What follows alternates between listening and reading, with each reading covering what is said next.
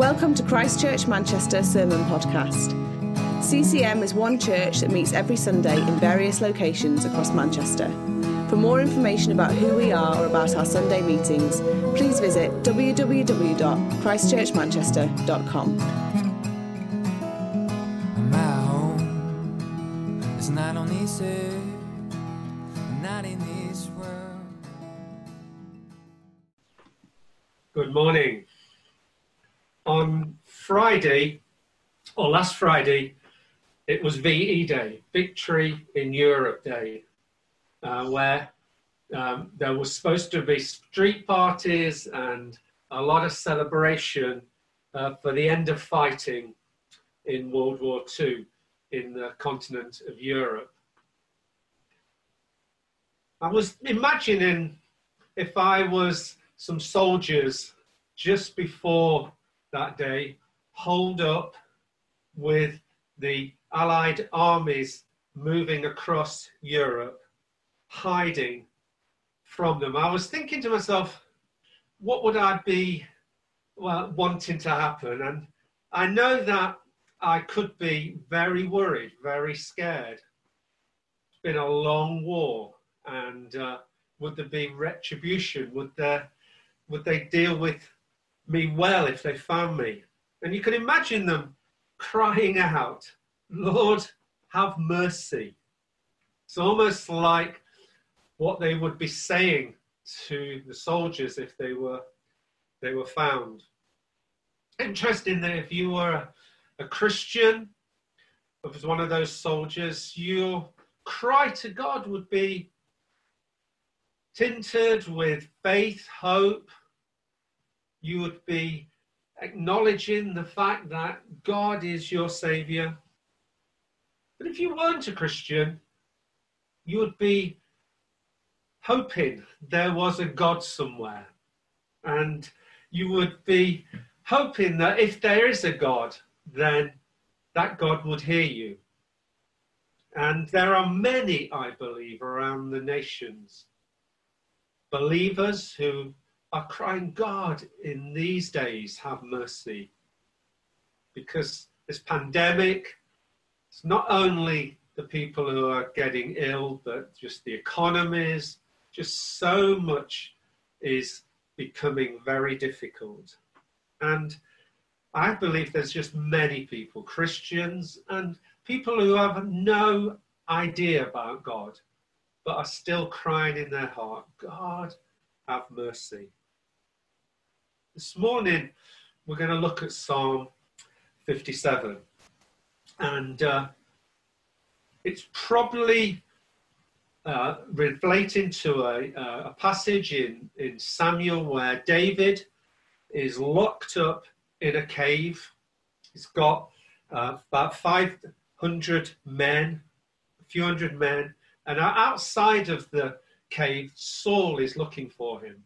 And Saul has 3,000 crack troops. And uh, so it's about five to one against David. It's terrible odds. And David knows that if Saul finds him, he wants to destroy him. This was one of the ultimate lockdowns. And so we see in verse 1 David crying out to God those words I have mercy on me, O God. Have mercy. I look to you for protection. Like many, as I said, I believe around the world, they may not be using those words, but that's what they're praying. God, have mercy. The thing with David, he was holed up in a cave, which was giving him a lot of protection. It was hiding him, it was keeping him safe. The difficulty is, David knew this that if Saul found him, the very cave that gave him protection would actually be a prison where he couldn't escape. And so it says this in the, in the rest of verse 1 Hide me, O Lord, in the shadow of your wings until the danger passes. You see, David was realizing this cave wasn't the ultimate protection.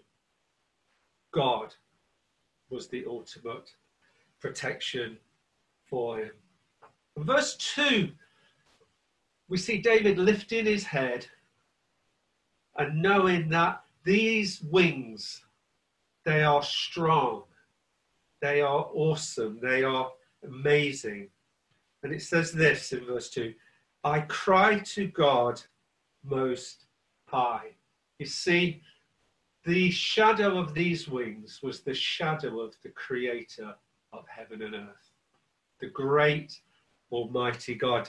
Jesus says when we pray, we must say this Our Father in heaven, hallowed be your name. When we hold up, when we are in great distress, when all around us it seems out of control, the shadow of the Almighty, the maker of heaven and earth, our Father in heaven. And then it goes on to say, David says this to God who will fulfill his purpose for me. See, David had a future. David was anointed by Samuel as king. He hadn't actually become king. Saul was still king. And one of the reasons that Saul hated David was because David was the anointed one. He was the one who was going to be the future king. And so David here is leaning into the providence of God, a God who is in charge of his destiny.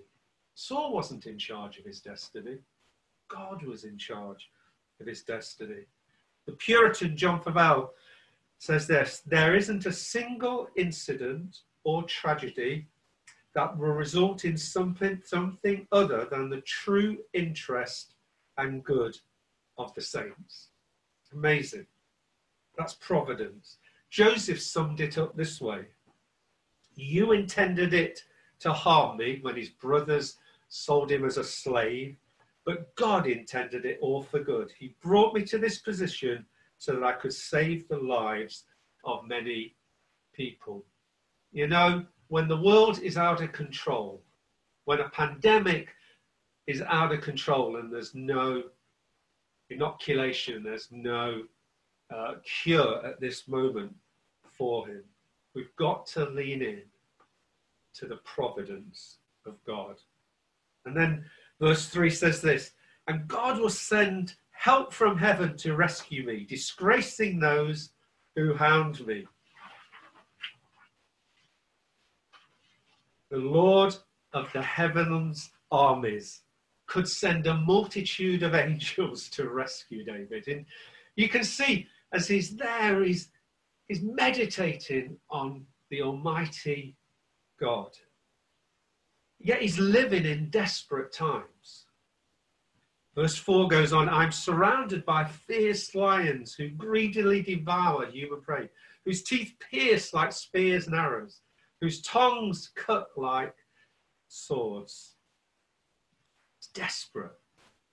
David is now, instead of looking at the Almighty God and meditating on the Maker of the universe, is now reflecting on Saul and the armies, maybe even could hear them as they're marching and looking outside. And it's so easy to flick flack from meditation on the providence of Almighty God and then be consumed with the difficulties that we are facing. David again lifts his head. Verse 5 Be exalted, O God, above the highest heavens. May your glory shine over all the earth. Our Father in heaven, hallowed be your name. And then verse 6 says, My enemies have set a trap for me. I'm weary from distress.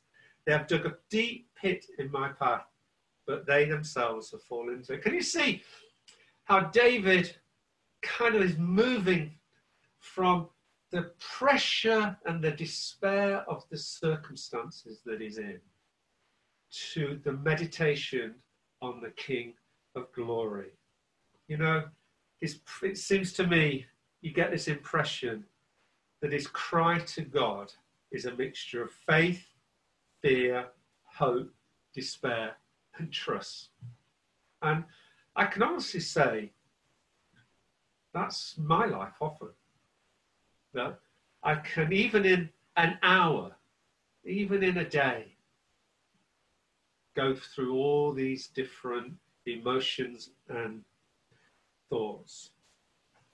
But verse 7 something changes, something gets some clarity. It says this My heart is confident in you, O God. My heart is confident. No wonder I can sing your praise. What seemed to be a bit of a mixture of focusing on the pressure, the difficult, the lockdown, now is a cry of full assurance and confidence. And sometimes we have to get to that place. We have to find confidence again that God, who began a good work, as Paul said, will complete it. Charles Wesley put it this in one of my favourite hymns Bold I approach the eternal throne and claim the crown through Christ my own. That's confidence. Charles Wesley understood that he could boldly come to the eternal throne and claim the crown through Christ, my own. Paul, writing to the Ephesian church, says this in three, Ephesians 3:12. Because of Christ and our faith in Him, we can now come boldly and confidently into God's presence. Amazing. God wants us to be confident. There's so much insecurity in the world today. So much out of control in people's lives. I was speaking to a, a taxi driver just down the road, and he said, I've never been so bored. And, uh, you know, there's so many people who are struggling at the moment. We have a confidence in a God who looks after us. And this confidence for David, like it did with Charles Wesley, made songs spring up in his, in his head and his mind. It says in verse 8, Wake up, my heart, wake up, O lyre and harp. I will wake the dawn with my song. I will thank you, Lord, among the peoples. I will sing praises among the nations, for your unfailing love is as high as the heavens, and your faithfulness reaches to the clouds. He sings about God's faithfulness and glory among the nations.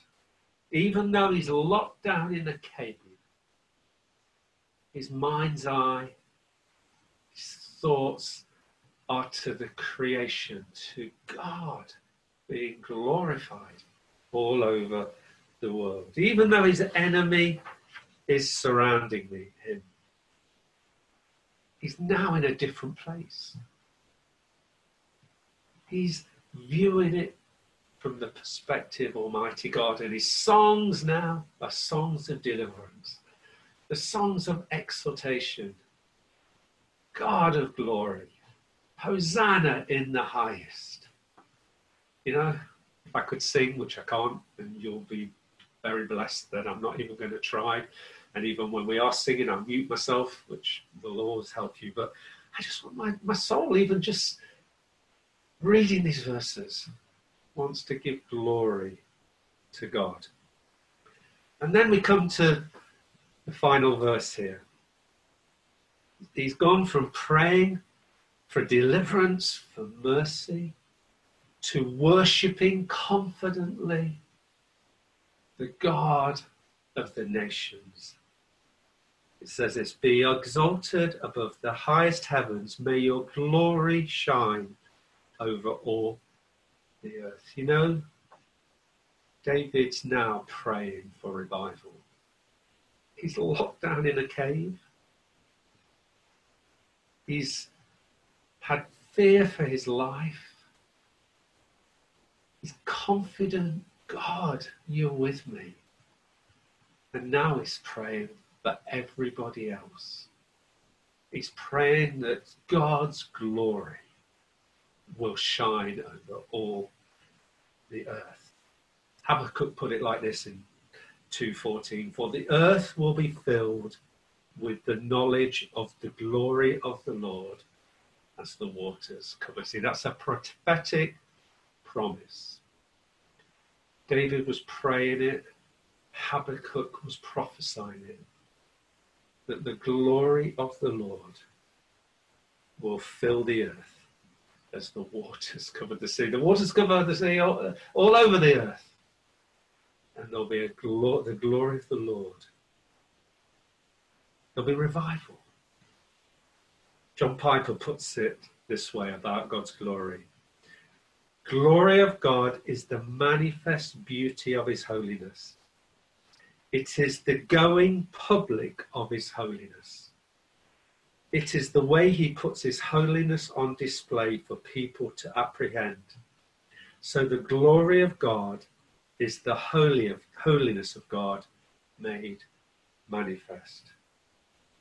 In times of international trouble, let's not only pray for protection for ourselves, and that's good to do, have mercy on us. Let's not just have personal confidence that God is going to protect us, that His providence is going to be looking after us, that what He began in us, He would fulfill. The promises He's given us, He will bring about. But let's pray for revival. Let's pray for the glory of God. Let's, in our flats, in our gardens, in our walks, let's pray for mercy, but let's, in our mind's eye, think of Manchester, think of UK, think of continental Europe, think of the continents of the world. Let's lift our heads now and pray, God, God, move mightily. We need a revival. We need God to move. You know, churches like ours were birthed out of praying for revival. About 50 years ago in the UK, many people gathered together in small and large gatherings, feeling God had put on their hearts, revive this nation send a revival. There was just cries of for revival. There was confident, confident, confident conferences. There was meetings. There were little gatherings because there was a hunger for God to move. And out of that, God poured out his Holy Spirit. There was a renewal in the churches, the charismatic renewal, as we know it. Churches were changed from going from formal kind of institutions. They were full of life. New songs emerged. Charismatic gifts, relationships. People not just turning up, going through a formal motion and listening to a sermon, but actually enjoying the body of Christ, enjoying the fellowship of the redeemed enjoying the presence of God. But you know, what people were praying for was more than that. What people were praying for was that millions would turn to the living God. Millions would put their trust again in God. Those who are locked down and crying, Have mercy, have mercy who don't know God, but something in them is crying out now. You know, we need to pray, God, reveal yourself to them. I want to cry because I feel in our day, God, remember mercy. Have mercy on the people of my street. Have mercy on this great city of Manchester. God, would you move? Would you have your glory fill the earth as the waters covered the sea? We need a massive turning back to God. And you know, I believe the prayers of the saints decades ago, we're living in the good of them. let's add our prayers to them for, mighty breakthrough. Let's pray. God, would you do something remarkable in our day? Lord, we pray for mercy. We pray for deliverance. We pray, God, for confidence. We pray, God, that many would find you as their hope and their Saviour. God, would you move mightily?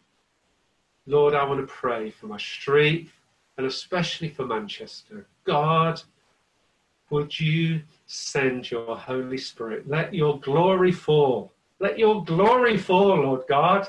Let your glory fall in this city. For Christ's name's sake. Amen. God bless you.